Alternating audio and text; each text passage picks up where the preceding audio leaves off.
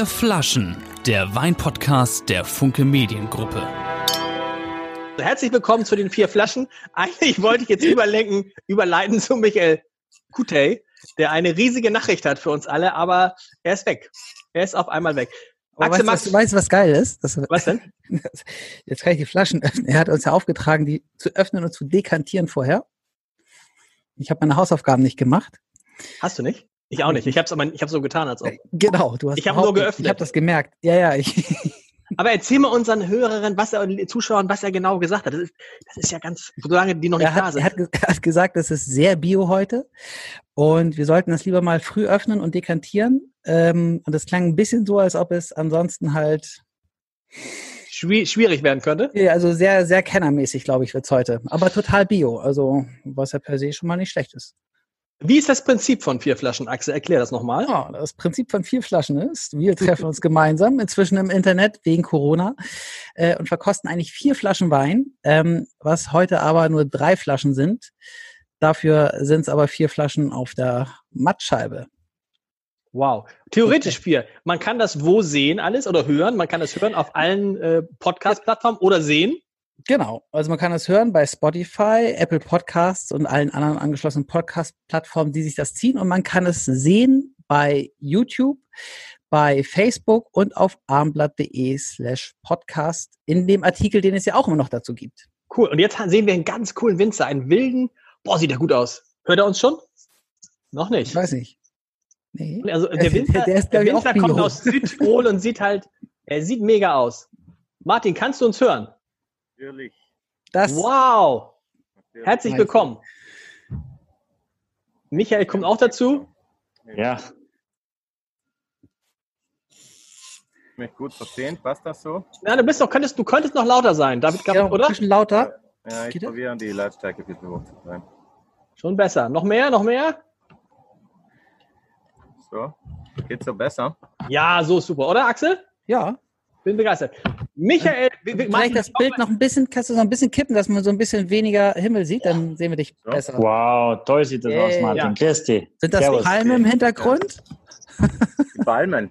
ja, sieht, sieht so ein bisschen aus wie in Costa Rica, da war ich mal, da sah es so ähnlich aus. Ja, bei uns gibt es noch eine, eine, Armee, deswegen.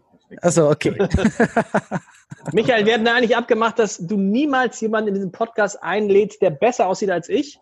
Diese Regel hast du heute gebrochen. Ja, das stimmt. Ja, er ist aber kein Surfer-Typ, sondern ist ein begnadeter Winzer und umso schöner, dass er da ist. Martin Goya, herzlich willkommen. Schön, dass du da bist. Servus.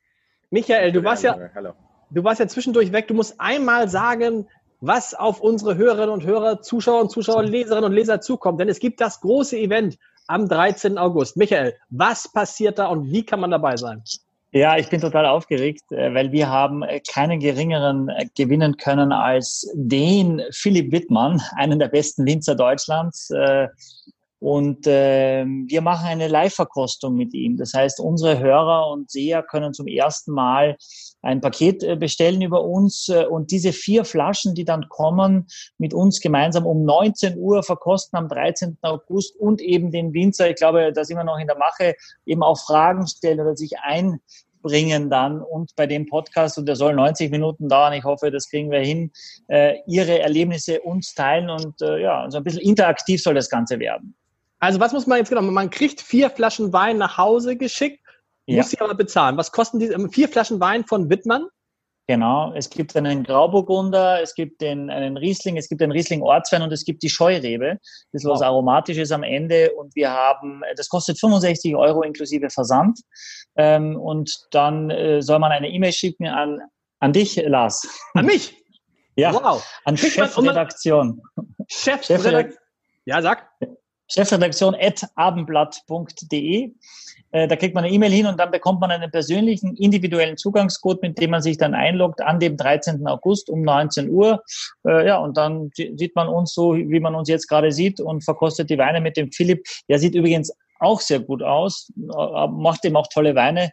Ähm, und äh, ja, und dann haben wir einen schönen 90 Minuten, solange wir ein Fußballspiel, einen, einen schönen äh, Abend am 13. August. Krass. Und das, das ist ja, also, und dann wird es so sein, wer da Lust zu hat, ne, einfach vier Flaschen Wein mit uns gemeinsam zu verkosten, das ist toll.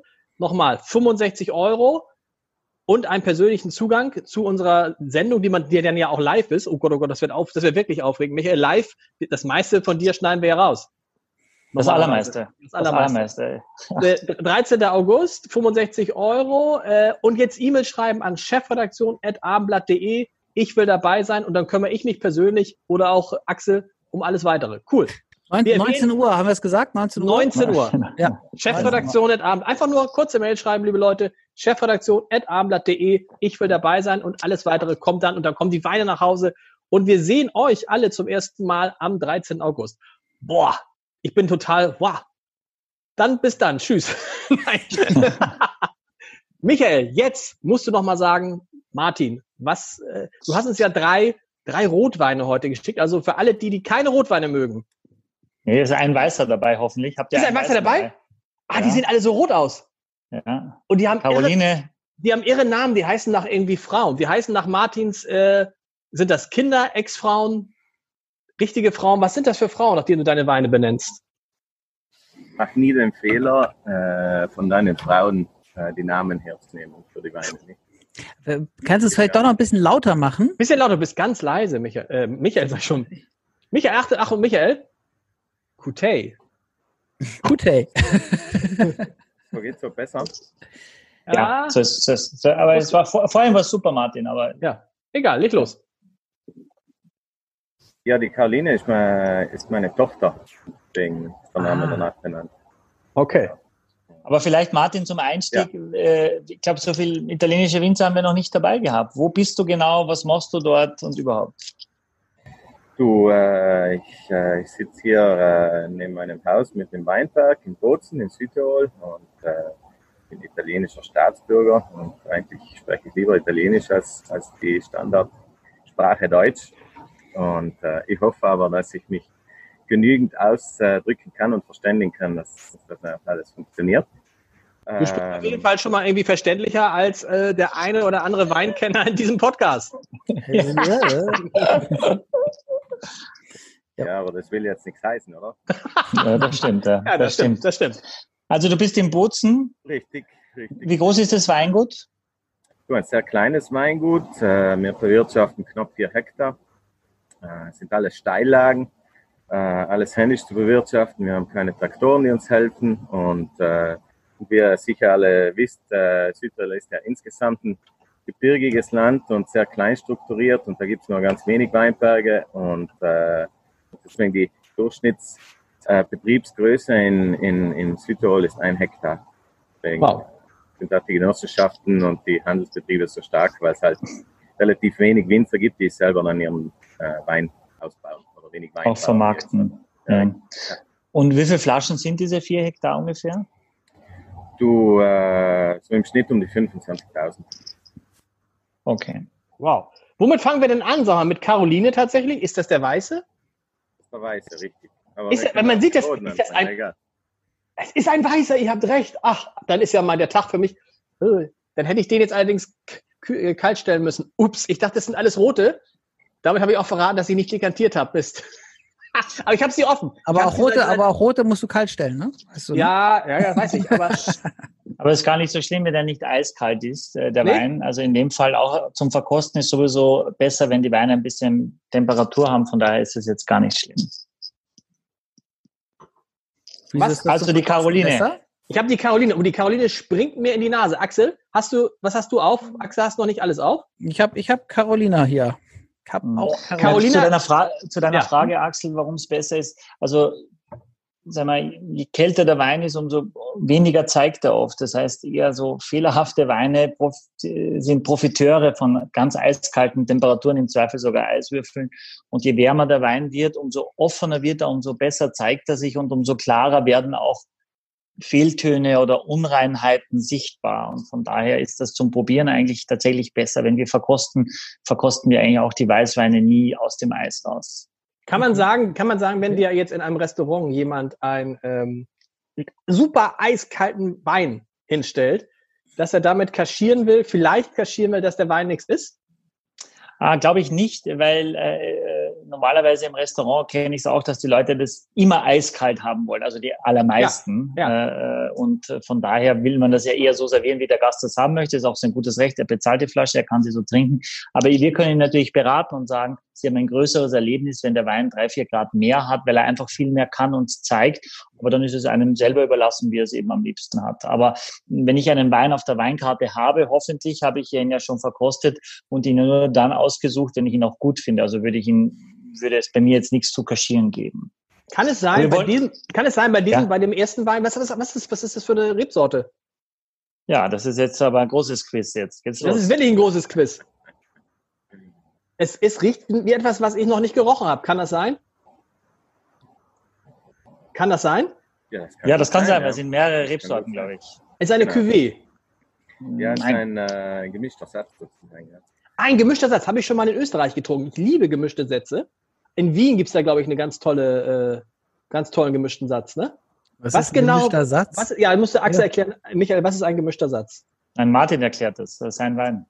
So, äh, also dadurch, dass wir ja Grenzregion sind und, die, und, und, und sprachlich wir immer so hin und her äh, jonglieren, äh, deswegen gibt es bei uns gemischte Sätze.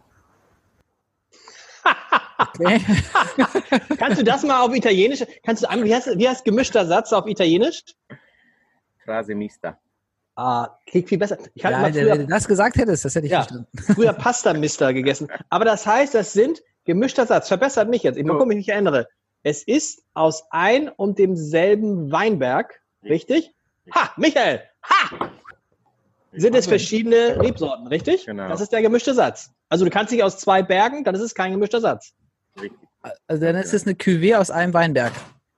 Kann man so sagen? Äh, du, Cuvée heißt ja nichts anderes als Verschnitt und, äh, und wir nennen den Wein halt gemischten Satz, um äh, eher das Augenmerk auf den Weinberg zu legen, was dort passiert, mhm. nicht so sehr auf den Keller, weil äh, die Idee des Winemakings liegt uns halt nicht so sehr. Wir sehen uns eher als Weinbauern. Ja. Und, äh, und dementsprechend ist das halt ein Sortengemisch aus einem Weinberg, der dazu führt, dass mehrere Sorten ein gemischter Satz werden. Okay. Pranzek heißt das. Das haben wir noch nicht vergessen. Pranzek ist was? Ist, ist das ist der Ort? Nein, das ist äh, der Name unseres Hofes, unseres Betriebes, unseres Hof, wie man es äh, landläufig im Alpenraum. Weil du ja auch Pranzek mit Nachnamen heißt. Was ist das eigentlich für eine bescheuerte Frage von mir gewesen? Nein, ich heiße nicht äh, Pranzek. Du heißt doch Goya Pranzek. Ja, genau. Aber es passiert halt sehr oft, dass ich der Herr Pranzek bin und, äh, und deswegen, äh, um mich ein wenig wichtiger zu machen, habe ich einen Doppelnamen. Ja. Bei Michael ist es, um sich wichtiger zu machen, verbessert er mal äh, viele Deutsche, die seinen Namen angeblich falsch aussprechen, seinen Nachnamen. Ja, genau, okay. völlig richtig. Also, Aber was ist jetzt in dem gemischten Satz, was sind da jetzt für Rebsorten drin oder Rebstöcke? Äh, äh Rebsorten, ja. Genau, genau. Ähm, Nicht sagen, wir raten. Ja. Axel, Axel fängt an. Mach ruhig. Da ist drin. Mach nichts falsch, Axel. Ein Sauvignon, ja, ein Sauvignon Blanc. Yes! Yes. Wie viele sind es insgesamt? Sind es drei? Äh, sind vier. Vier. vier. Wow. Ich, ich habe nur drei gerochen. ja, Michael, jetzt, sag du mal. Michael, jetzt bist du. Jetzt bist du, Michael. Michael, blamier uns nicht. Aber im Wesentlichen sind sind äh, zwei Hauptkomponenten und noch zwei äh, Sorten in einem geringeren Ausmaß. Deswegen äh, zwei Sorten tragen den Wein, wobei ich will euch kein, ich will ja nicht Spielverderber sein und nichts, aber wir schreiben ja bewusst keine Sorte auf die Flasche, weil uns das Sortengeplänkel ein bisschen auf den Keks geht, nicht? Weil es geht immer nur Sorte, Sorte, Sorte, um schnell eine Assoziation zu haben, was ich, was ich weiß, was ich kenne. Und das möchte man eben verhindern, damit man mal vorurteilslos äh, sich einem Wein äh, widmen kann und ihn, und ihn äh, genießen kann und ihn trinken kann und so weiter und so fort. Und deswegen, ich glaube, dass unser Wein, jetzt im Speziellen Caroline, äh, eher davon getragen wird, wo kommt er her, welche Böden sind wie ist er ausgebaut, welche Leute stehen dahinter, als jetzt unbedingt nur die Sorte. Für uns ist es ja auch nur, für uns, für Axel und mich ist es nur ein Spiel. Du musst dir vorstellen, dass wir, als wir, oh, ich habe mein Dings eingelassen, du musst dir vorstellen, als wir äh, vor 20 Folgen angefangen haben, ja. hatten wir von Wein gar keine Ahnung. Mit Mühe. Ja, ich hatte schon eine ganze Menge Ahnung, muss man ja. sagen. Axel konnte mit Mühe Rot und Weiß unterscheiden. Und jetzt sind wir natürlich stolz. Ich würde sagen, ich schmecke ein bisschen Pfeffer. Kann das sein? Kann das sein, dass da irgendwie grüner Feldliner oder so drin ist? Nein. Keiner drin? Drin? Äh, jetzt du. Du, du, du, du, Michael. Was ist ja, aber, ja, aber äh, wenn uns der Martin sagt, er will, dass, es, dass wir über die Böden reden, über die Herkunft, über die Machart, äh, dann wäre es natürlich jetzt falsch, wenn wir uns an den Rebsorten aufhängen. Dann müssten wir natürlich jetzt erstmal wissen, was macht den Wein so, wie er ist. Und die erste Frage an Axel und Lars, wie schmeckt er euch?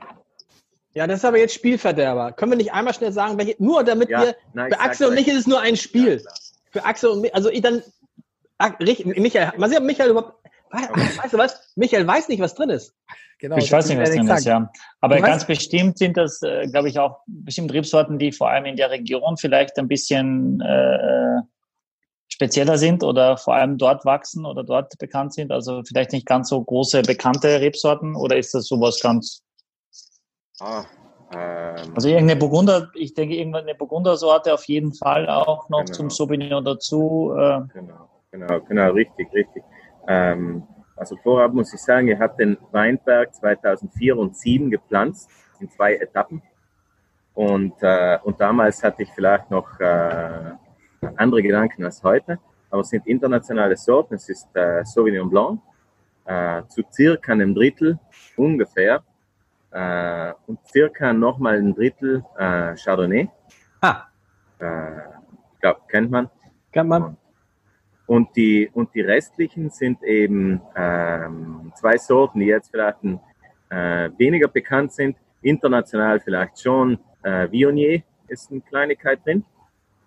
Ähm, von der nördlichen Ron, eine Sorte, die es auch mittlerweile auf der ganzen Welt gibt. Das war vor 40, 50 Jahren nicht so. Da gab es sie nur äh, an der nördlichen Ron.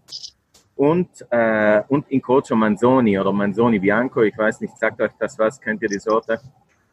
Das ist relativ eine junge Sorte, ist 100 Jahre alt, die wurde in Veneto gekreuzt, äh, ist eine Kreuzung zwischen Weißburgunder und Riesling.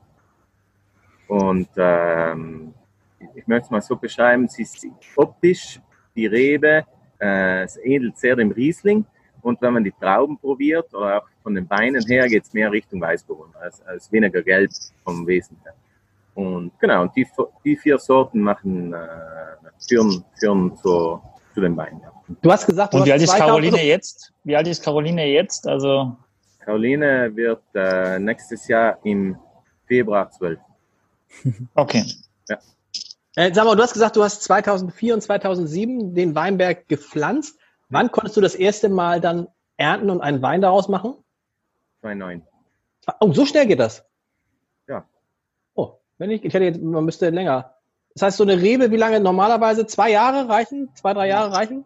Ja, äh, also nachdem ich ja zwei, vier was gepflanzt habe, ähm, also bevor wir ernten, das dauert meistens vier Jahre, das erste Mal, weil wir die Reben langsam hochziehen.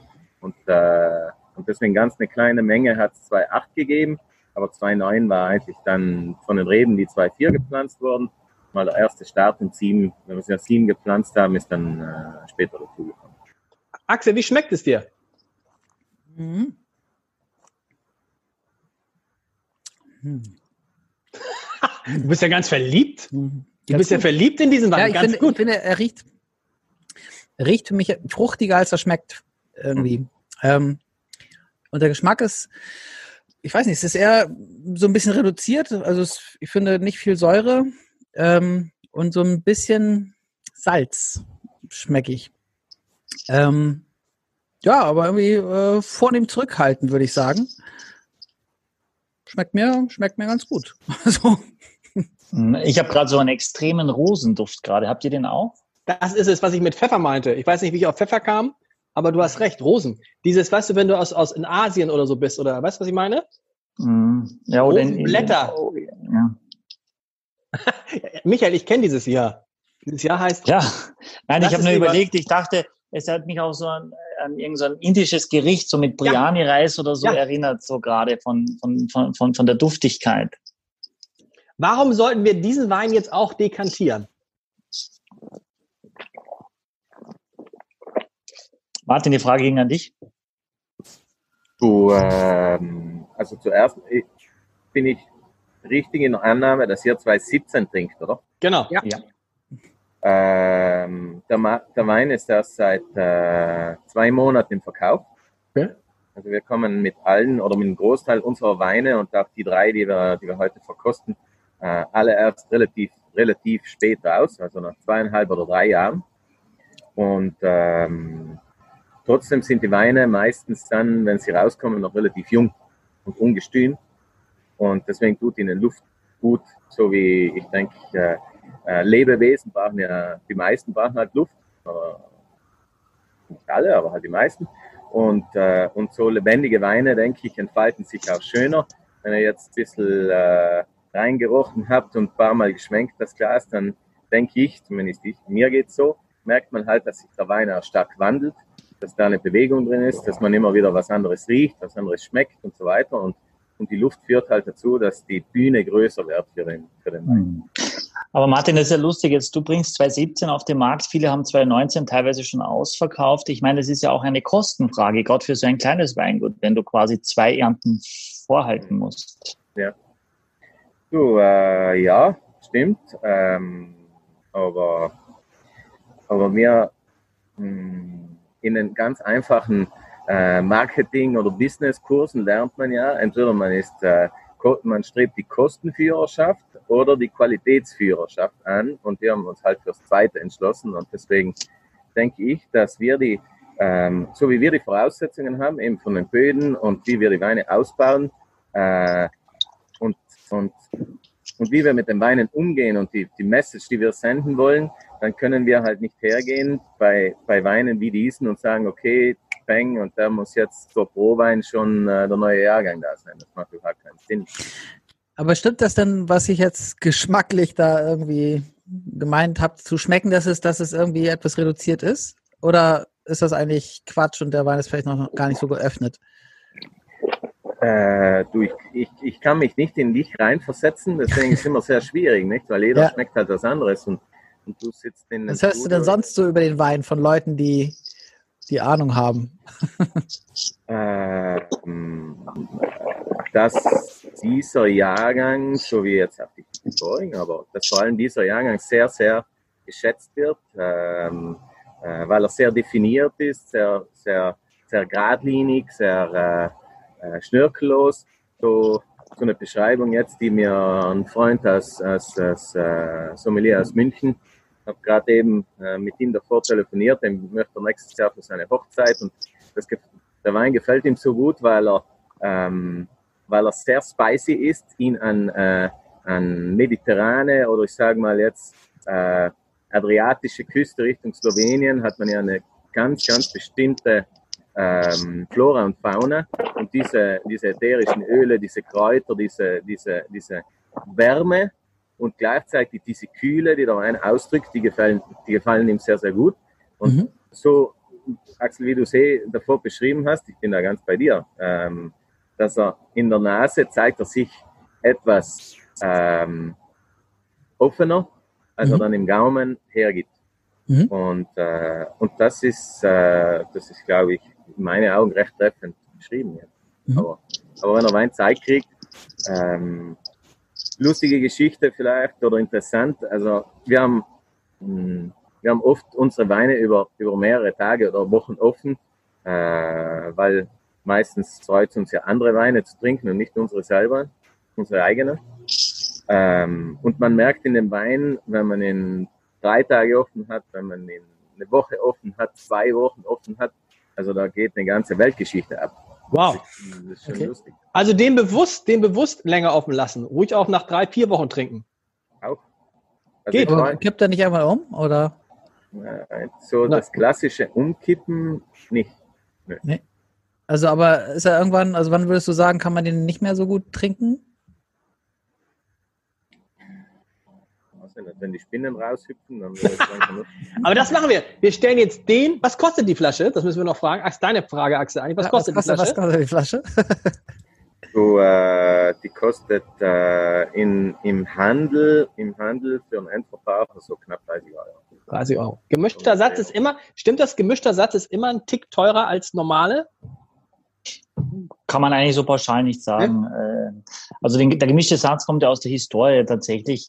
Äh, wurde ja einfach alles gleichzeitig geerntet aus ganz unterschiedlichen Rebsorten, die an einem Hang gepflanzt waren. Und in dem Jahr war die eine eben früher reif und aus der ist nichts geworden und man hat einfach das Risiko dadurch äh, minimiert, indem man ah. einfach ähm, fünf Rebstöcke davon, drei davon, zwei davon, dann wieder zehn davon äh, und das ist der Ursprung des gemischten Satzes und wie vieles eigentlich auch im Weinbau, Weinbau sich immer wieder findet, ähm, so ist auch das äh, Fürst macht auch einen gemischten Satz. Also gibt es eben auch in Deutschland äh, und das ist finde ich jetzt für mich insofern spannend, weil der Wein, finde ich, auch so einen irrsinnigen Grip hat am Gaumen, auch so einen Druck und irgendwie auch was Phenolisches. Also ich finde schon ihn, ihn, sehr, sehr spannend. Ähm, und dabei hat er so wenig Alkohol. Ich finde, er wirkt, als ob er Zwölfeinhalb. Ja, aber ich, ich finde ihn eher sehr, sehr schlank am Gaumen. Ne? Also er hat eine gute Länge, aber er, er wirkt nicht. Also ich, Alkohol finde ich, merke ich da gar nicht. Aber wo Alkohol, sag mal, ich bin ja immer noch dabei, diese ganzen Weine von dem Jauch zu trinken. Michael, kannst du dir mal einen Tipp geben? So nach und nach, finde ich, fehlt mir da der Alkohol. Finde ich, sind sieben, siebeneinhalb, acht Prozent. Du trinkst ihn dann und denkst, ähm, die ganze Power hat er dann nicht. Also ist unterschiedlich, je nachdem, welche Lage. Aber da sind auch einige dabei, die, das ist wie Traubensaft. Ähm, der Tipp ist, ich, ich schicke dir die, die Nummer von einem befreundeten Arzt. Der, ja, Menschen, die, was, die, was heißt das denn?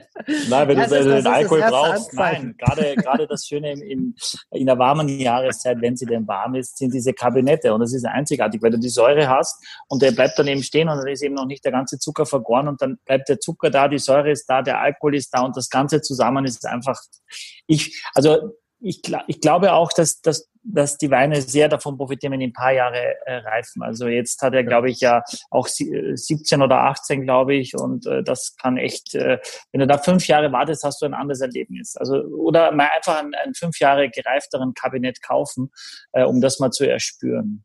Übrigens, was, apropos, apropos äh, leichtere, was heißt leichtere Weine? Es ist ja unvorstellbar, wie viele Leute mich angesprochen haben, wie viel diesen Banksy-Wein gekauft haben. Ne? Unvorstellbar. Also mir sagte gerade heute, sagte mir ein Kollege, ja, äh, neulich sei, hätten sie Freunde zu Besuch gehabt und die hätten vorher unseren Podcast gehört und hätten dann den Banksy-Wein mitgebracht, diesen Rosé und seine Frau hätte dann sofort drei Flaschen von dem Banksy-Wein gekauft und so. Also das ist ja Wahnsinn. Rosé. Aber wir sind ja, wir sind, glaube ich, voll die Influencer und da wird auch der Martin davon profitieren, weil die ganze Welt jetzt äh, Weine trinken. Was trinken wir? Was trinken wir? Zeit, Zeit, was trinken wir als zweites? Schon mal einschenken. Was schon mal Laurent, Laurent, sag mal Laurent. Oder das Geschwärzte? Lorenk. Lorenk, Lorenk? sagt man. Ja, man sagt Laurenz. Ah, Laurenz. Echt, ohne Scheiß? Ja. Ohne Scheiß. Ah, cool. Ist, ist, da, ist, ist, dein, ist dein Sohn. Laurenz ist dein Sohn. Bang, ganz genau. Ist das geil. ich, würde, ich möchte auch Weine haben für meine Söhne. Wahnsinn. Aber ich möchte, äh, ich möchte vorschlagen, dass wir mit dem Geschwärzten weitergehen vielleicht. Was ist der Geschwärzte? Das muss man ja mal für die, also für die, die es nicht sehen können, muss man es erklären. Da steht drauf Pranzek wieder und dann sieht man CA und dann ist es geschwärzt. CA geschwärzt. Da denkt man, aber du musst da die Rückseite anschauen. Was hat dieser Wein verbrochen?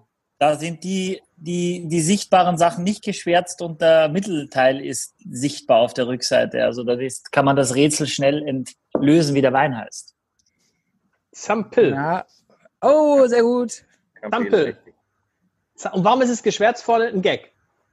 Nö, äh, das ist äh, eine Protest, eine Protestetikette. Und äh, Campil nennt sich die Lage, wo, wo der Wein wächst. Also in unmittelbarer Nähe unseres Hauses, knapp oberhalb von Bozen, wo ich hier sitze. Wir sind auf 320 Meter Meereshöhe und ich schaue auf die Stadt runter. Ähm, Campil ist eine historische Lage, wo schon über 1000 Jahre Wein angebaut wird, erwiesenermaßen.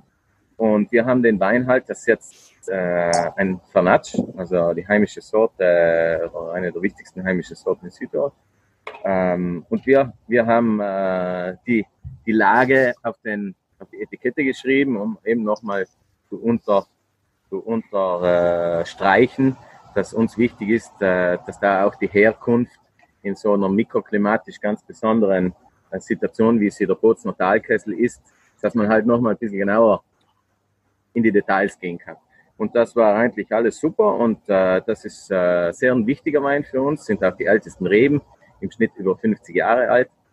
Und, äh, und äh, ja, wir haben mit dem Wein, äh, seit es uns gibt, seit 2009 richtig Gas gegeben. Und Fanatsch hat jetzt so einen selben Ruf wie, wie der Dornfelder in Deutschland. Und, äh, der Nazi ist übrigens, äh, sorry, wenn ich dich unterbreche, Martin, ja, genau. äquivalent zu Trollinger eigentlich in Deutschland. Ah, okay. Und Trollinger in Deutschland hat eben genau die gleiche Reputation eigentlich wie genau. der Natsch. Genau. genau. Haben wir noch nicht. Eher Premiere, Trollinger Premiere, ja. ne? Ja. ja. Also Martin, und dann habt ihr damit Gas gegeben und wie ging es weiter?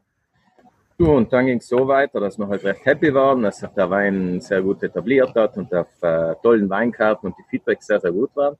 Und irgendwann hat sich halt äh, 2015 ähm, die, äh, die dunkle Seite der Macht äh, entschlossen, äh, diese Lage zu schützen. Und jetzt kommt es halt, das Problem, aber ist ja kein Problem. Also ich bin ein sehr freiheitsliebender Mensch und, äh, und alle unsere Weine haben keine Prüfnummer, also keine AB-Nummer oder ich weiß nicht, wie man das in Deutschland jetzt nennen soll.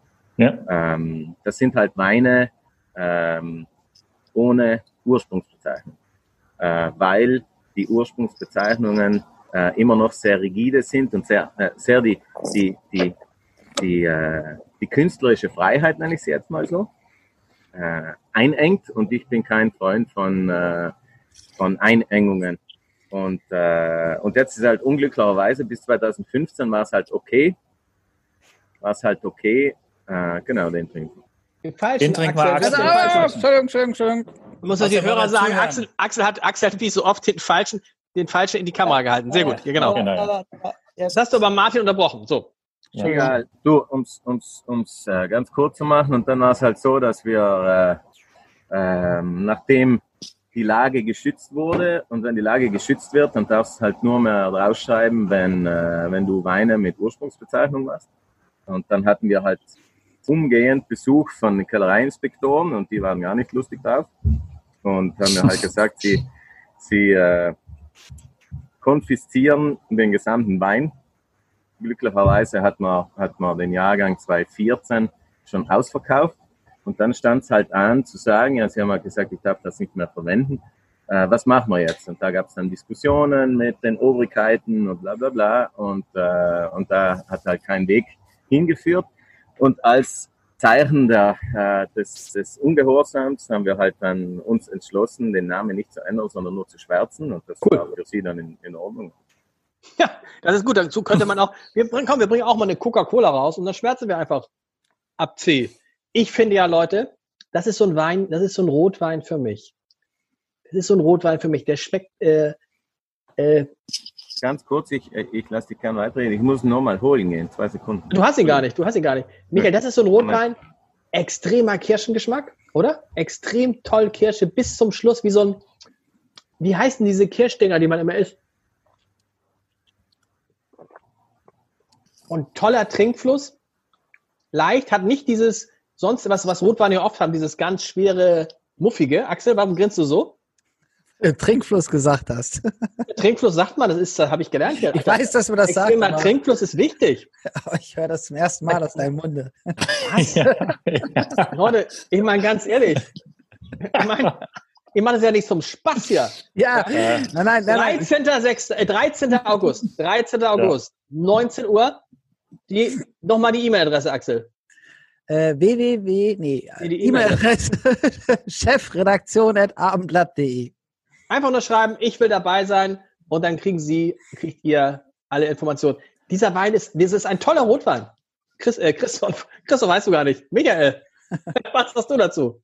Ich, ich sage dazu erstmal, mich natürlich Angst äh, um meine Berechtigung, wenn hier so Worte wie Trinkfluss so dir locker von der, von der Zunge gleiten und das beim zweiten Wein schon. Also ich glaube, du bist schon echt ein ziemlicher Pro mittlerweile geworden. Ich weiß gar nicht, die Kirsche ist für mich gar nicht so dominant. Ich finde so, so äh, Wacholder oder so, ich finde es eher so ein bisschen, mich erinnert das, ja, also ich, ich, ich denke sofort, ich würde da jetzt gern so ein, so ein Stück Reh oder so dazu essen. Ne? Es ist so Wacholder, Nelken, sowas, sowas Würziges, ja. Und so, so, Nelken, so, ja, so, Nelken, ja. Wacholder. So, so, so ein ganz feines Tannin habe ich nur. Wirklich so ein ganz, also, und da, da bin ich bei dir, du trinkst ihn runter und das ist so, so mild und so weich und viele Menschen haben ja so, äh, mögen Rotwein gar nicht so gern, weil es häufig auch äh, das Tannin so dominant ist, gerade in der Jugend und so, so, oft so ein bisschen grünlich, auch noch nicht ganz so reif und das, das ist so hart und das, du putzt dir die Zähne, du gehst ins Bett und hast das Gefühl, äh, zwei Stunden später, das zieht immer noch den ganzen Gaumen zusammen und das ist äh, wirklich ganz, ganz anders. Aber schon, auf den schon Punkt, besonders. Auf den, also, auf, auf den Punkt, finde ich aber. Axel, wie schmeckt er dir? Ja, sehr gut. nee, wirklich. Ähm, du hast recht, das mit den Nelken. Die Nelken. Ne, ist viel Nelke, ja, bitte? Genau, also jetzt, jetzt, jetzt wo Michi das gesagt hat, finde ich auch, auf einmal erkenne ich so ungefähr, aber ich hätte es vorher überhaupt nicht sagen können. Aber mir ist aufgefallen, dass er halt sehr hell ist und ich finde, dass er genau auch, also eigentlich ein bisschen wieder, wieder Weißwein, also auch äh, im Geschmack so ein bisschen zurückgenommen ist. Und mir gefällt das sehr gut, weil ich das äh, dadurch sehr leicht und eben nicht so schwer und äh, im Sommer war. Sehr leicht und nicht so schwer. Sehr gut. Sehr leicht und nicht so schwer. Also ich kann, kann mich aber schon mal festlegen, es ist der beste äh, Trollinger meines Lebens. äh, wow. Ich glaube, es ist auch der beste Vernatsch. Äh, ich habe auch nicht permanent äh, Vernatsch getrunken.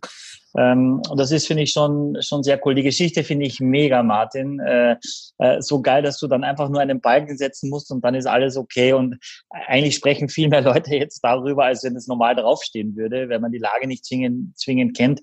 Äh, ja, nicht absichtlich, sondern ist ja einfach entstanden aus der Historie. Einfach, weil du sagst, ich lasse mich hier nicht verbiegen und fertig.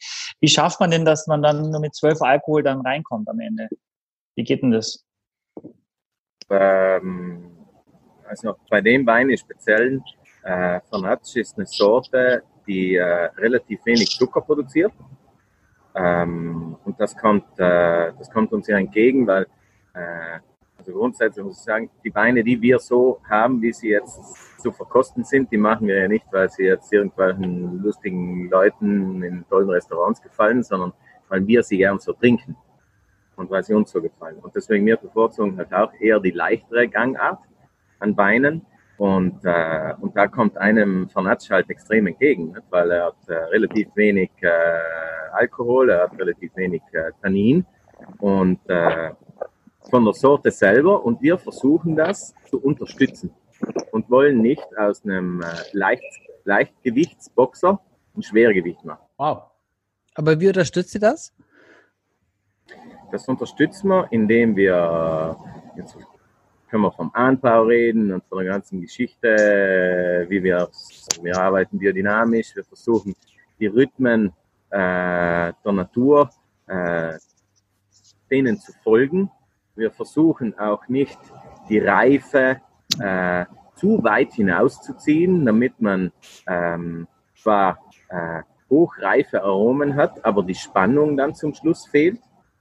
Und weil wir auch, ein, und das ist jetzt ganz ein fettes Wort, weil wir eine holistische Betrachtung haben von dem, was wir machen, oder? Also könnt ihr mitschreiben, ja? ja Holist, ja, nee, ich, ich schreibe ja in Gedanken mit.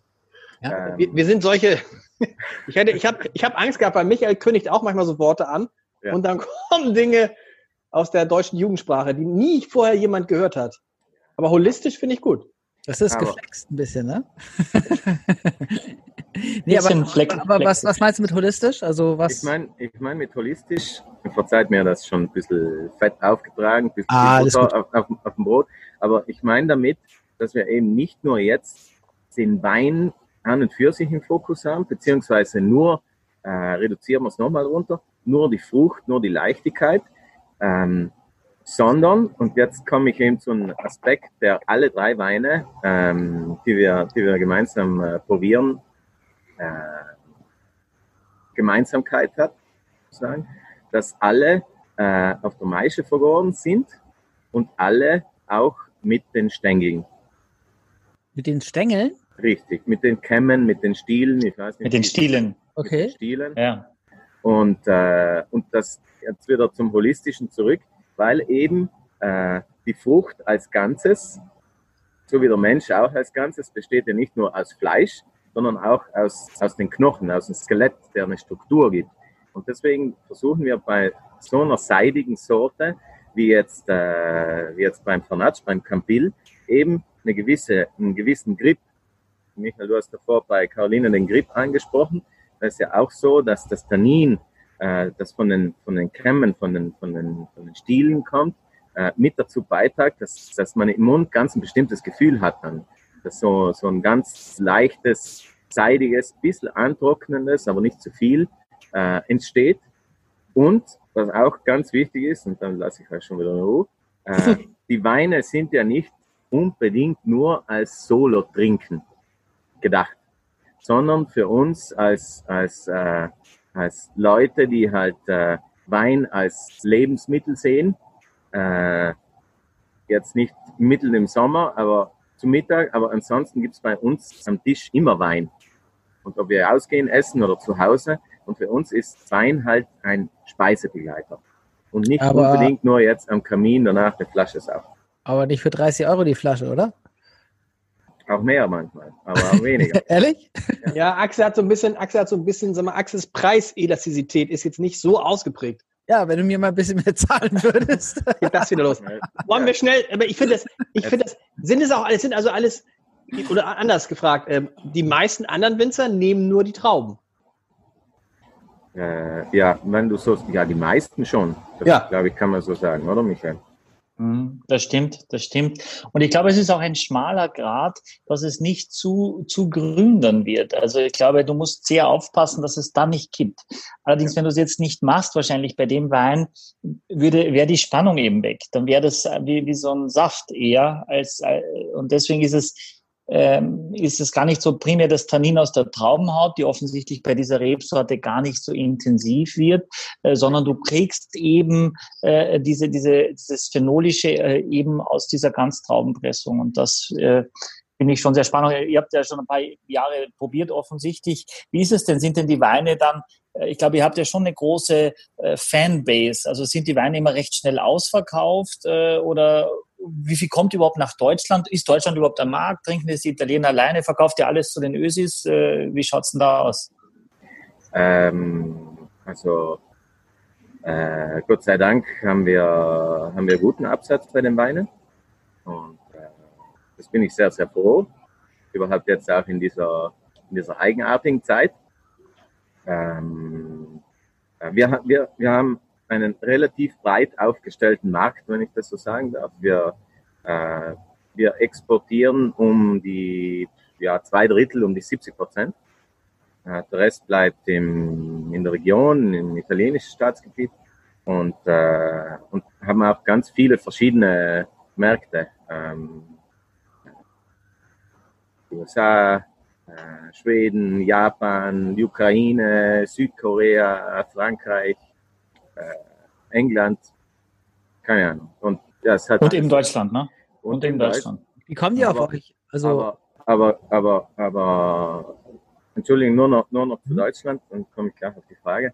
Äh, aber sicherlich, und das ist mir auch recht, muss ich auch sagen, um ähm, letzten Endes gut vermitteln zu können, was wir machen, sind wir auch sehr, sehr froh, wenn uns Leute dann besuchen kommen. Also unser Fokus ist zwar nicht äh, der Abo-Verkauf, der klassische, das machen wir sehr, sehr, sehr wenig, äh, weil uns die Zeit fehlt und auch die Lust. Ähm, aber klarerweise, wenn man im Umkreis von, äh, äh von, von, von Mitteleuropa äh, den meisten Wein verkauft, so wie wir in dem Sinn, bin ich sehr froh, weil man hat halt auch noch die Chance, sich auszutauschen logisch ist, ist mega geil, wenn mir dann unser Importeur aus Japan, aus Tokio schreibt, wow und geil und die Weine super und ja, ich möchte mal hin, aber da zu verstehen, wie die ticken und was die fühlen, das ist halt, das ist halt tricky, ne? das ist halt schon ein bisschen schwieriger. Ne?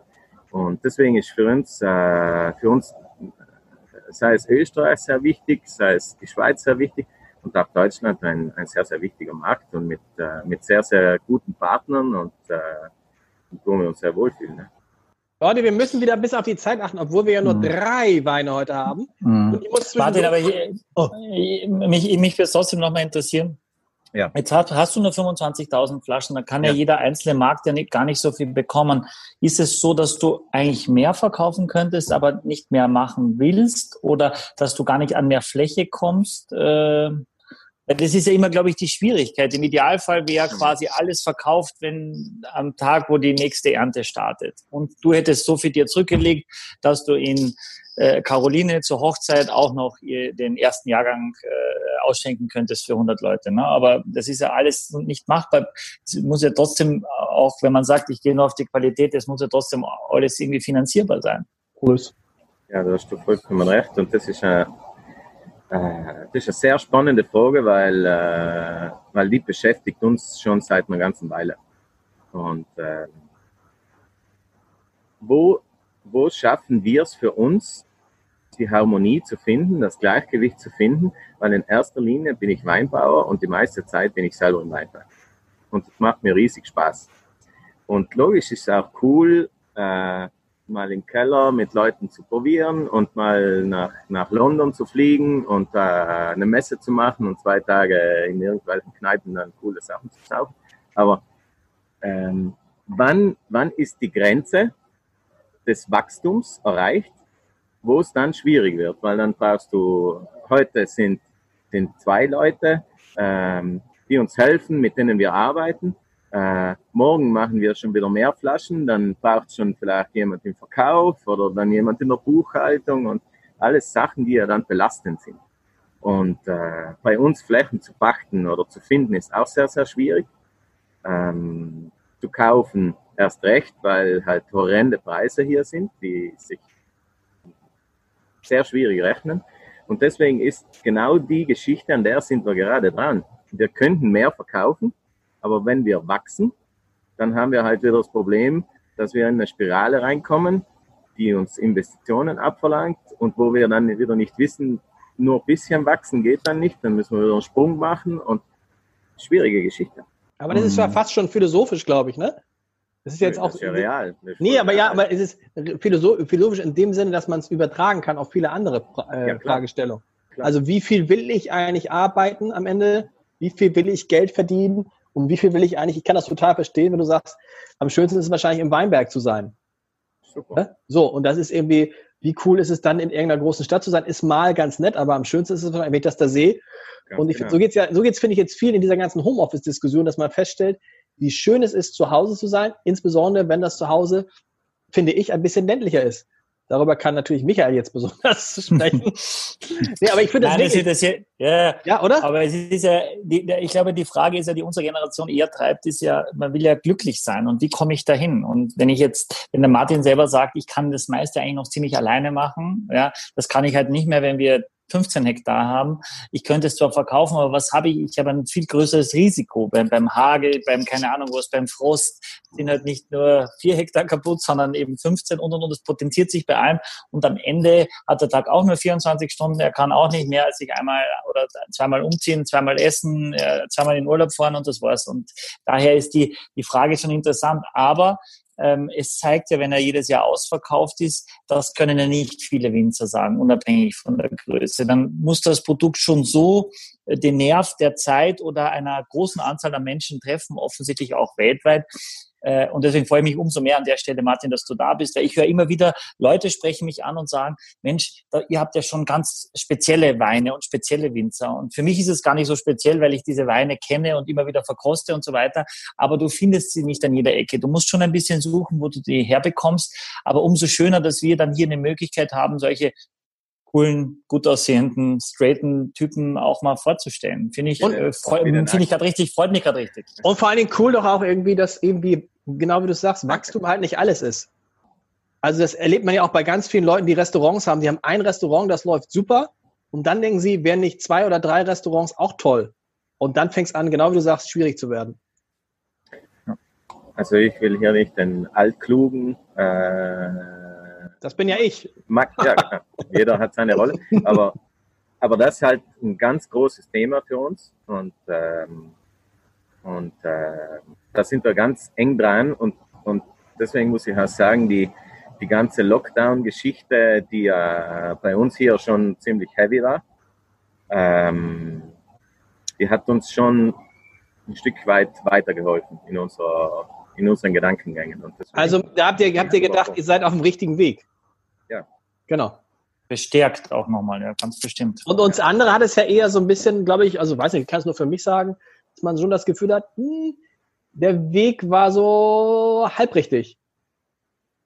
Was meinst du damit? Richtig, ja, halb richtig so von diesem ganzen höher, schneller, weiter und auch diese Fixierung auf die, und was kann man noch machen und wo kann man noch vielleicht Geld verdienen und auch ein bisschen so diese, dieses Abdriften von der Natur. Also für mich ist klar seit Corona, dass irgendwie meine Zukunft nicht in der Stadt liegt, sondern auf dem Land. Und wenn ich Land sage, dann meine ich nicht Tornisch, Michael. Das ist, das ist eine Stadt. Auch nicht. auch nicht. Also eher schon noch weit. Also so, da ich, ich, ich beneide Martin jetzt, wenn man das da sieht, dann möchte man doch gleich hinten den Rest der nächsten der Woche da in diesen Berg gehen. Seht ihr die Hühner hinter mir? Mhm. Ja. Naja.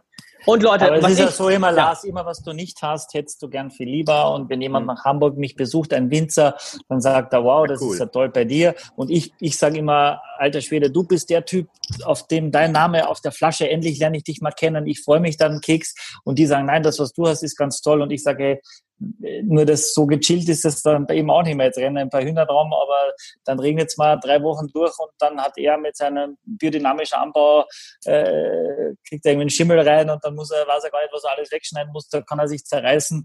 Also alles hat sein Für und Wider, aber was du sagst, ist, glaube ich, äh, Martin, völlig richtig, dass ähm, ja, weniger oft mehr ist. Und Leute, runterzubrechen. Ich habe zwischendurch einen sensationellen Wein im Glas. Laurenz. Also Laurenz, ist nochmal, finde ich. Laurenz hast du schon aufgemacht? Laurenz habe ich schon mal reingemacht, weil ich dachte, und ich habe mal kurz gekostet und ich finde, das ist also, wow, das ist richtig. Richtige Flasche. Das ist die richtige. aber das ist ja, äh, etwas, ich finde, das ist nochmal was ganz Besonderes. Und zwar, mhm. weil es so, ich, weil es so, weil es so milde ist. Es ist so, es ist so wunderbar milde. Äh, fast schon samtig, finde ich. Man muss auch sagen, dass Laurenz 2016 ist und die anderen sind 2017. Ja. Wie war denn das jetzt bei den Jahrgängen im restlichen Italien? Weiß man eigentlich, dass 2016 aber sowas von abgefeiert wurde und 2017 ein bisschen schwieriger war? Wie war es das jetzt bei euch da im Bozner Tal?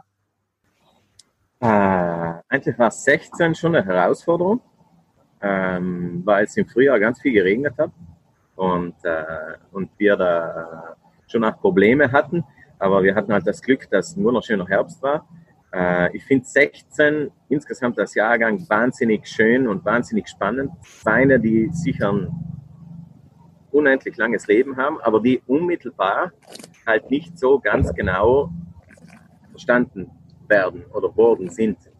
Äh, aber mittlerweile ist der Wein halt jetzt vier Jahre alt und den Laurenz, äh, das übrigens Sorte ein Lagrein, ähm, der ist jetzt seit letztem Jahr im Herbst im Verkauf. Das heißt, er ist nach drei Monaten, oder drei Monaten, nach drei Jahren in Verkauf gekommen und, und ich finde, jetzt fängt er so an zu singen. Ja. langsam. Axel, wie schmeckt er dir? Axel, du musst noch mal für die YouTube-Zuhörer, äh, für die Videogucker, dein Glas, was ist da schiefgegangen mit deinem Glas? Mein Glas? Ja. Kommt, Michael, kannst du. Kommt wahrscheinlich aus deinem, aus deinem Schrank. Ich habe Sibylle gefragt, ob sie noch ein Glas, ja. also unsere ja.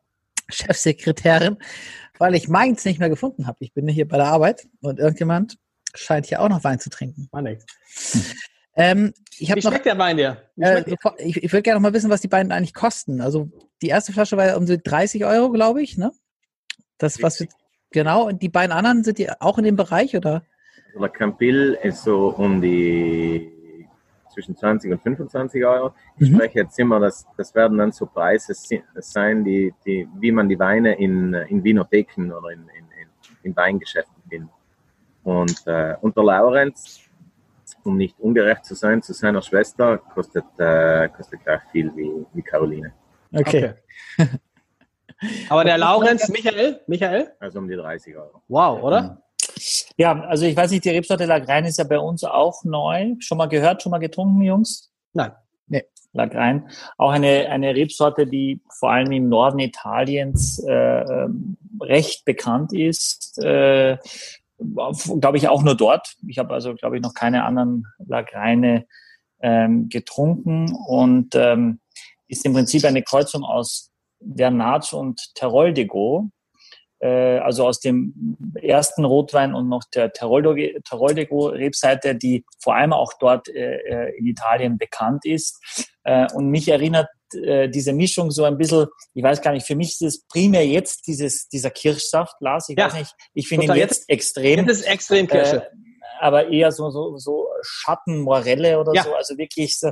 Und ich habe auch gleich so ein bisschen ich Marzipan dazu. Ja. Hast, hast du Marzipan auch? Marzipan. Das hatte ich auch echt krass. Ähm, aber es ist, also es ist ein betörender Duft. Äh, jetzt habe ich gerade auch ein bisschen Zwetschge gehabt, also so, aber so eingekochte Zwetschge fast. Sehr, sehr betörender Duft. Äh, die Farbe ist deutlich dunkler als, äh, als der Vernage, aber er hat trotzdem, er, er wirkt noch so wahnsinnig jung. Ne? Ich meine, der Wein ist vier Jahre alt, aber es ist, finde ich, komplett jugendlich. Ähm, und äh, ja. Aber also, schmeckt ein bisschen, bisschen intensiver als der andere, finde ich. Ja, ja, ist einfach von der, von der Aromatik ist es deutlich, äh, ist es opulenter, es ist aromatischer. Äh, Glaube ich einfach, das, was die Rebsorte eben, eben hergibt, äh, finde ich schon aromatischer als der, ähm, der Vernage. Wahrscheinlich ist das der Alkohol auch, der das noch ein bisschen stärker rausbringt. Es wirkt auch ähm, nicht ganz so trocken wie der, der Wein davor, finde ich jetzt, oder von der, von der Fülle. Ähm, ja, bisschen ich, ich, ich, finde, der hat ein bisschen wenig Alkohol. Kleiner Spaß. Wollen wir einmal fürs Foto, Axel, anstoßen?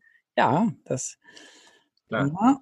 Wir machen einmal ein Foto, weil man muss auch wissen, man kann all das, was man hier hört und sieht, kann man auch nachlesen auf www.abendblatt.de oder im Hamburger Abendblatt in einer auf Papier. Gibt's auch.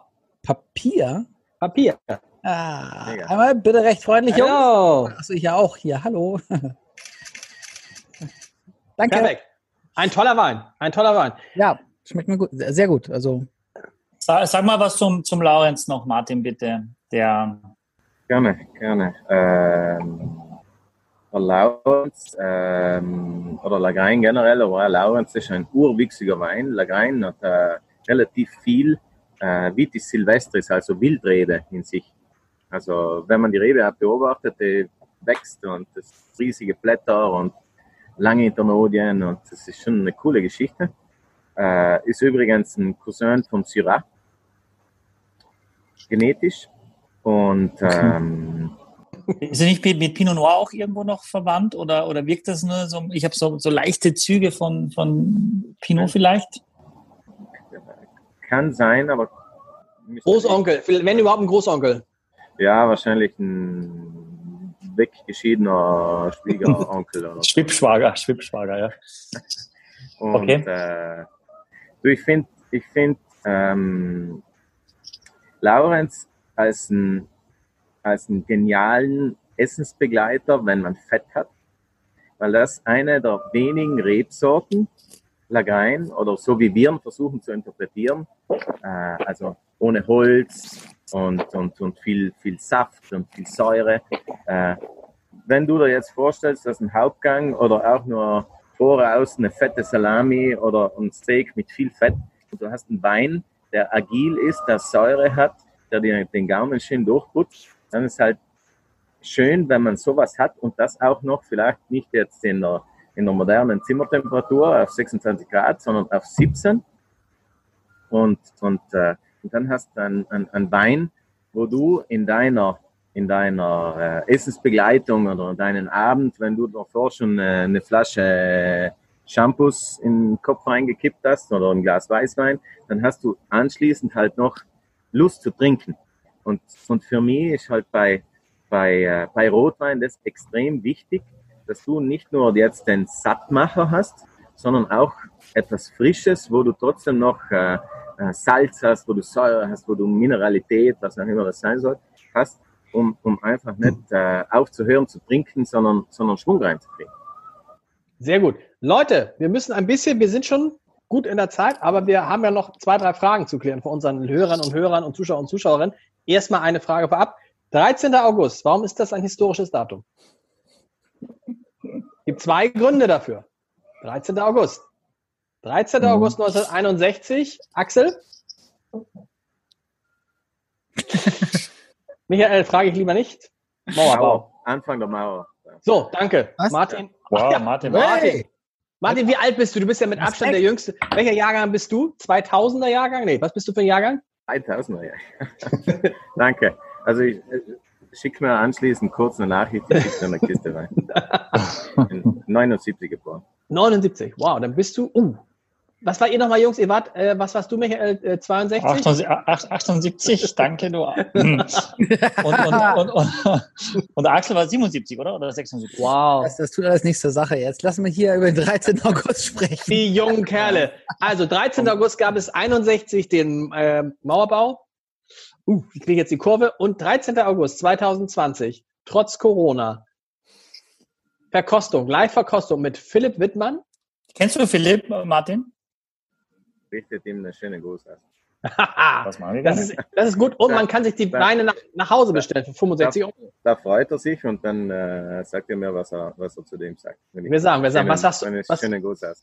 Tauscht ihr Weine eigentlich auch so? Äh, jetzt auch mit deutschen Winzer untereinander oder so ja. äh, mit, in ja. der Umgebung? Ja. Macht man das? Man schickt sich dann, der eine schickt Philipp, der. Mit Philipp ja? Wittmann nicht, aber mit, mit anderen schon. Ah, cool. Das ist so wie, wie wir, wie wir Pokémon-Karten tauschen. Also meine Kinder das heißt, ihr tauscht da wirklich, du schickst sechs Flaschen hin und die schicken sechs Flaschen zurück. Richtig. Cool. Richtig, richtig. Ja. Und wie, wie, seid ihr, wie seid ihr untereinander da im Putznertal? Verstehen die alle deinen Weg? Ähm, das ist ja schon, oder hat man da so eine Handvoll Leute, mit denen man sich sehr, sehr gut versteht, die ähnlich ticken? Oder ist es so, muss man da schon weiter weggehen, um dann mehr Brüder im Geiste zu finden und Schwestern? Ja, zum Glück ist die, ist die Welt ist die Welt größer geworden insgesamt. Äh, und ähm, ich denke, wir sind hier in den Alpen und der Horizont ist nicht so ganz groß, weil die Berge stehen an einem Wege. Und, ähm, und, und man, man kann halt auf, auf den Bergen hochsteigen und dann sieht man relativ weit. Und das ist eine coole Geschichte. Wir haben das große Glück, dass wir sehr viele Freunde äh, überall haben und sehr viele sehr, sehr gute Winterfreunde. In Südtirol haben wir auch äh, sehr gute Freunde und sehr wenige. Und, äh, aber das ist alles super. Geht ja um die Qualität auch bei Freunden, ne? nicht um die Quantität. Ja. Michael hat ja auch sehr, sehr viele rotarische Freunde. Ja, ich habe auch rotarische Freunde. Äh, heute noch mit einer rotarischen, mit unserer neuen äh, Chefin äh, für das neue Jahr gesprochen. Und es gibt ja zum ersten Mal einen Deutschen als äh, weltweit Oberrotarier. Ne? Aus ja. Ratzeburg. Aus mhm. Ratzeburg. Das ist mhm. irre. Leute, die Fragen, die Fragen, da müssen wir gucken. Das sind ihre Fragen. Unsere da muss Leute, Martin mir helfen auch jetzt. Ja, ja, ja, sicher. Die sind, unsere Leute lässt diese Korken-Thematik nicht los. Einer fragt, ich kann es gar nicht glauben, wenn er ein, eine Flasche aufmacht, würde er danach den Korken halbieren, um ihn dann mit dem halben Korken wieder zu verschließen. Und er fragt jetzt einfach, ist das gut? Kann man das machen? Oder ist das einfach nur blöd? Und worauf muss man dabei achten? Ha, Leute, ich habe mir die Fragen nicht ausgedacht. Ich hätte sie mir gerne ausgedacht, aber sie okay. kommen nicht auf. Nur noch zu meinem Verständnis. Er, er, er schneidet den Korken in der Mitte durch und steckt es dann wieder drauf. Ja, ja und zwar offensichtlich, das hat er auch geschrieben, weil sonst der Korken ja oben raus guckt und dann in, sein, in seinen Kühlschrank nicht passt. Die Flasche. Das ist eine intelligente Frage. Aber wieso statt Philipp Wittmann solltet ihr MacGyver einladen? ja, Michael. So aber die Frage ist ja, äh, erstmal, macht man das überhaupt? Verschließt man? Versucht man den Korken da wieder rein? Ich versuche es auch manchmal, den Korken da wieder reinzukriegen oder ist das Blödsinn? Mhm. Ähm, ja, es hilft schon. Äh, es, es äh, kommt darauf an, wenn man einen Wein hat wie der Martin, der vier Wochen offen stehen kann und immer noch gut und genießbar ist, äh, ähm, braucht, braucht man das nicht. Ähm, ich würde eher davon abraten, den Kork nicht durchzuschneiden, weil in der Regel äh, ist es ein bisschen eine Sauerei mit, mit vielen Krümeln und, und Korkresten und dann hat man die mal irgendwo und im Zweifel auch im Wein, da will man es nicht haben. Ähm, schlage ich schon vor, äh, die Kraft, also es möglichst weit wieder reinzudrücken. Oder eben, was auch, was eigentlich ganz gut hilft, mit dem arbeite ich auch, diese, diese ähm, ich glaube, vom Vakuum gibt es diese Plastik, äh, äh Korken, die man reinmacht ja. und wo man die, den Sauerstoff dann, dann raussaugt. Das hilft im Prinzip dem Weinen Zeit zusätzlich noch zu geben. Also ich habe eigentlich ganz gute Erfahrungen damit gemacht. Noch eine, noch eine Korkfrage, eine irre Korkfrage. Ähm, ich lese sie mal vor. Ich habe im Laufe der vergangenen Jahre, hoffentlich waren es Jahre, 525 Korken gesammelt. Was soll ich jetzt eigentlich damit machen? Geile ja. Frage. Ja, aber die Frage ist ja echt, du hast dann 525 Korken. Kann man damit irgendwas machen oder ist das Bio? Also früher gab es Stellen, da, ja, früher gab es Stellen, da konnte man die Korken abgeben, hat man sogar noch Geld dafür bekommen, das weiß ich. Ähm, mittlerweile, also wir, ich sammle sie auch bei uns im Laden, weil auch einiges zusammenkommt in der Gastronomie, klar. Äh, und ich gebe sie eigentlich an Kindergärten. Ich habe auch eine, eine ehemalige Schulkollegin, äh, die hat eine Tochter, die ähm, ja, das die es ein bisschen schwerer hat noch als andere und die hat ein Bällebad für die Tochter gebastelt, ah, cool. was ich auch cool das fand. Ist cool, ja. ja. Und im Kindergarten ist es ziemlich beliebt. Also meine, äh, meine Kinder, als die noch kleiner waren, haben sogar mal eine Krippe mit Korken gemacht. Ich finde es so wahnsinnig schade, wenn die einfach weggeworfen werden. Also ich habe auch mal so eine Pinnwand aus Korken äh, gemacht, noch als ich kleiner war äh, und habe die aneinander geklebt mit so einer Heißklebepistole. Auch das kann man machen. Ähm, Martin, aber das, was, was mir gleich zubringt, deine Weine sind jetzt alle mit Kork. Wir hatten nämlich vor nicht allzu langer Zeit Dirk Würz hier, der auch Demeter Weine macht und nur, nur, noch, nur noch schraubt äh, und, und wirklich so geschimpft hat über den Korken. Was ist denn da deine, deine Erfahrung oder deine Überzeugung? Ja, das ist ein schwieriges Thema. Ähm, wir haben auch äh, schon sehr viel probiert. Wir haben eine ganze Zeit lang mit Glasverschluss, äh, mit Vinolog gearbeitet. Ähm, haben auch zwei Weine, die mit Kronkork verschlossen werden. Aber der Großteil unserer Weine wird mit Naturkork verschlossen. Und ich denke, dass ähm, zum Schluss aus zweierlei Gründen für mich der Naturkork in dem Sinn, äh, wie wir ihn verwenden, am besten geeignet ist für unsere Weine. Äh, lebendige Weine brauchen auch äh, einen lebendigen Verschluss und, äh, und der Naturkork in dem Sinn, glaube ich, ist das. Äh, wir verwenden auch Kork-Qualitäten, äh, die biozertifiziert sind und, und äh, wie vielleicht nicht jeder weiß, der Kork wird ja beschichtet, weil ansonsten wäre er ja so, ähm, so schwierig in die Flasche reinzudrücken und rauszudrücken, dass das überhaupt nicht geht. Und äh, den Hersteller, den, den wir verwenden, äh, der verwendet äh, Bienenwachs. Also okay. die sind mit Bienenwachs beschichtet, nicht wie herkömmlich mit, äh, mit äh, Paraffin. Und, ähm, und ich denke mir halt, dass das ein, dass ein Naturprodukt ist, dass wenn es auch auf ein, auf Biomüll kommt, dass das irgendwo auch wieder da zurückkommt, wo es herkommt. Und, und und ich muss sagen, zum Glück und Klopf auf, auf Holz, äh, dass wir sehr, sehr, sehr wenig Probleme mit Korken haben. Das, gibt es so eine Maschine, die den Korken reindrückt oder wie geht das? Oder steht da einer? Ja, Maschine. Ja. Seid ihr eigentlich Demeter auch oder? Nö. Nö. Warum eigentlich nicht? Ist Quatsch oder? Nö, nein, nein, ist nicht Quatsch. Äh, also Demeter ist eine, eine ganz, ganz wichtige Firma die extrem viel Lobbyarbeit macht und dementsprechend eine unglaubliche Sichtbarkeit hat. Aber ähm, ich denke für mich, mh, hm, ich konzentriere mich lieber auf die Arbeit, die ich draußen im Weinberg, im Keller, in meinem sozialen Umfeld mit den Leuten, mit denen wir arbeiten, machen, äh, anstatt einen Haufen Papier auszufüllen. Und, Übrigens, äh, ein Logo draufzudrücken. Okay. Sehr gut. Übrigens, Leute, probiert jetzt mal den gemischten Satz. Schmeckt völlig anders. Also Applaus, weil zu dem wollte ich kommen. Schmeckt völlig anders. Ich danke dir, weil die Abfolge war unglücklich. Ich habe eine Flasche, die ich äh, gestern aufgemacht habe. Wenn man die frisch aufmacht, äh, der Wein braucht einen Moment Zeit. Wie ich gesagt habe, ist jung. Ähm, und man kann den tadellos äh, nach den Roten trinken. Und äh, danke für, die, für den Input. Weißt du was? Und jetzt hast du, ich habe jetzt bei dem weißen Maracuja zum Beispiel ganz stark Maracuja, schmeckt ganz anders, aber schmeckt ganz anders als, als, äh, als vor einer Stunde. Hm. Irre, oder? Ma, ma, äh, ich, ich, ich verkostle Martin, ich habe nur gesehen, da steht überall Freistil ja. nochmal an der Seite auch. Was heißt ja. das? Äh, da gibt es eine, eine Vereinigung, eine kleine, mit äh, drei befreundeten Winzern hier in Südtirol. Thomas Niedermeyer, den Urban Plattner und den Christian Kerstbaumer. Mit denen äh, bin ich gut befreundet und äh, wir haben äh, gemeinsame kleine Aktivitäten und eine gemeinsame Homepage, freistil.bio und so weiter und so fort. Und, äh, und Freistil auch um signalis signalisieren, dass wir frei im Geiste sind und bei der Ausführung von dem, was wir machen, aber trotzdem mit Stil und nicht nur so irgendwie und irgendwas. Und Michael, anders, oder? Schon jetzt? Äh, na, was schon krass ist, dass, dass du das super gut machen kannst. Ähm, dass der Wein, ich finde, er wirkt jetzt äh, irgendwie noch, äh, also ich habe den ja wirklich vor vielen Stunden schon aufgemacht und dekantiert. Ich finde, dass der Weißwein jetzt irgendwie gefühlt noch mehr Grip hat nach dem roten, äh, vor allem nach dem 16er roten als vorher. Äh, und, und wahrscheinlich kann man es auch so probieren, aber in der Regel, wenn du, wenn du ein Menü machst, wenn du, äh, wenn du äh, Gäste hast, gehst du immer von weiß auf rot. Also es ist höchst unüblich, es andersrum zu machen. Aber hier wäre es doch cool ähm, zu sagen, Leute, und jetzt noch mal den weißen, ganz zum Schluss.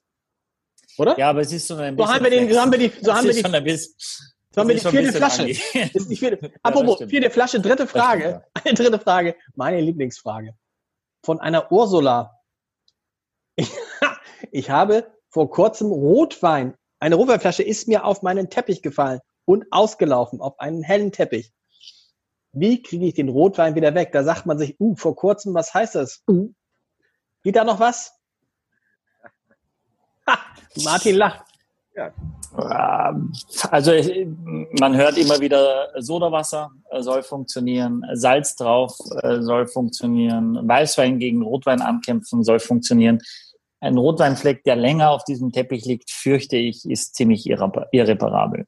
Weißt du, was mir ist mal passiert? Mir hat mal eine, eine gute Freundin hat mal äh, nachts um vier einen ganzen Rotwein auf dem weißen Teppich und am nächsten Morgen habe ich echt Salz drauf gemacht und es ist quasi rausgegangen. Man sieht es nicht mehr. Es geht, also am nächsten Morgen. Na gut, vier Uhr morgens oder am nächsten Tag um zwölf oder so. Aber Martin, du noch einen Geheimtipp zum Thema Rotwein. Wie geht er raus? Vielleicht ist der Teppich so schöner. Der Teppich kann ja Geschichten erzählen auf jeden Fall. Ja, dieser Teppich ist jetzt auf dem Müll. Pers Perspektivenwechsel, ganz wichtig. ja, Lieben, genau. Gibt es noch irgendwas äh, in naher Zukunft, woran wir unsere Hörerinnen, Leser, Zuschauer erinnern sollten? 13.8. Ja, dass sie sich dieses, dieses Weingut merken sollen. 20, weil es schwer, äh, schwer, weil es nicht viel gibt. Und wenn sie was sehen sollen, sollen sie es kaufen und ausprobieren. Wow. Äh, Danke, Michael, dass du für, Michael, könntest du bitte mal auch für unsere Veranstaltung ein bisschen Werbung machen und nicht immer für die Winzer? Aber ich, äh, mir ist noch wichtig auch, äh, du hast ja ganz wenig Schwefel, oder Martin? Ja. Gar kein oder ganz wenig? Oder wie, wie, wie machst du das fest? Ganz wenig. Wir machen es an dem fest, dass wir die Weine probieren immer sukzessive im Keller und bevor wir sie füllen, stellen wir uns äh, ein Glas in die Küche und probieren das äh, über eine Woche. Und wer, wenn der Wein nach drei, vier Tagen noch stabil ist, dann heißt das, dass er keine Schwefel braucht. Und dann füllen wir uns so. Und äh, ich bin kein Schwefel-Verteufler, aber die Dosis macht das Gift, wie immer. Und ich denke, für, für bekömmliche, gute Weine, die jetzt äh, nicht Stress verursachen oder verkrampft sind, dann, äh, wenn man davor im Weinberg und im Keller respektvoll war, dann braucht es nicht ganz viel Schwefel. Und ich habe übrigens, das habe ich heute nicht gesagt, äh, ich habe belustigt und, und, und angeregt zugehört, wie ihr Laurenz probiert hat. Und ich habe eine Flasche probiert, die, ich weiß nicht, man sieht es nicht, ich habe die am 26. Juni aufgemacht. Und, und äh, ich finde den Wein super gut. Und deswegen trotz ganz geringer Schwefeldosis hält sich der Wein äh, gut. Cool. Aber das ist natürlich auch praktisch, finde ich jetzt ehrlich.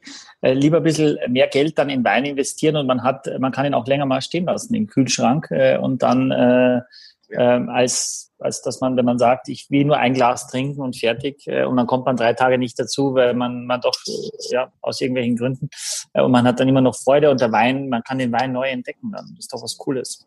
Aufs Leben, Leute, und auf den 13. August. Martin, vielen Dank. Du bist herzlich eingeladen. Äh, Dankeschön. Chefredaktion Abendblatt.de, wer dabei sein will, einfach eine Mail schicken. Jetzt eine Mail schicken. Chef ja, Martin, super Typ, viele Wei äh, äh, tolle Weine, äh, alles Gute weiterhin. Schön, dass du dir die Zeit genommen hast. Danke. Was würdest du über uns sagen, Michael? Was würdest du sagen über uns, über äh, Axel und mich, wenn du sagst, Martin, super Typ? Was wir dann so. Äh, ja, ihr zwei seid äh, auch da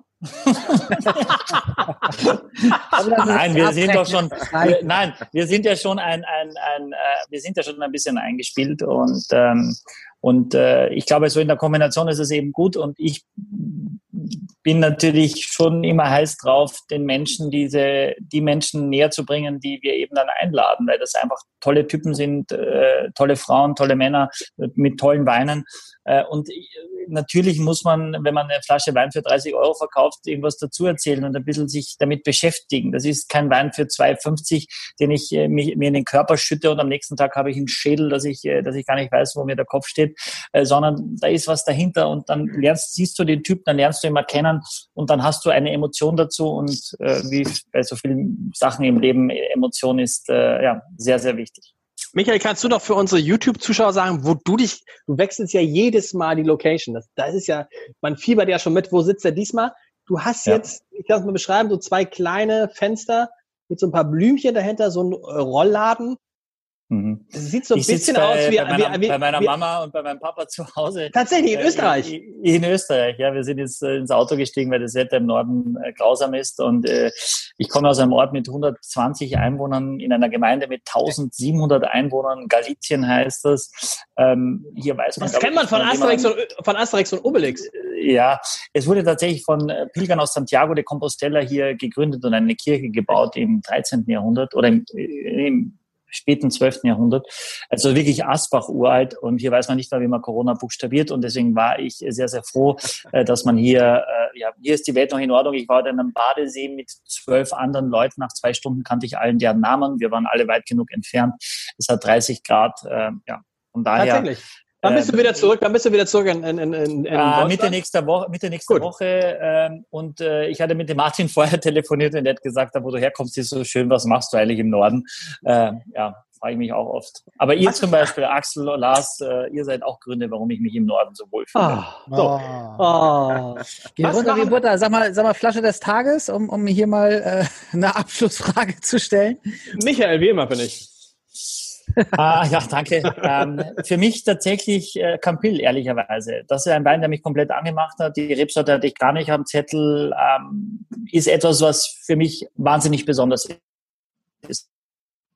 Du, Lars? Äh, der gemischte Satz. Der gemischte Satz. Rebsorte das nicht zugetraut habe. Gemischte Satz. Okay. Am Ende der gemischte Martin, Satz. Dein, deine Liebling, ah. dein Liebling unter den dreien? Wie er sich heute zeigt, äh, Campbell 17 gefällt mir, gefällt mir sehr gut. Okay. Und jetzt äh, mit Freude zwei Gläser getrunken. Sehr gut. Ihr Lieben, aufs Leben, nach Österreich, genau, nach Leben. Südtirol, in die Hamburger Innenstadt und in die Hamburger Außenstadt.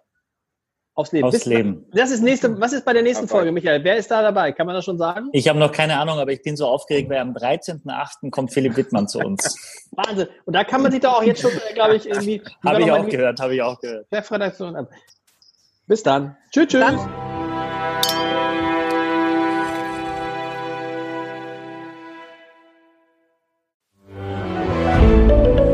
Ein Podcast von Funke.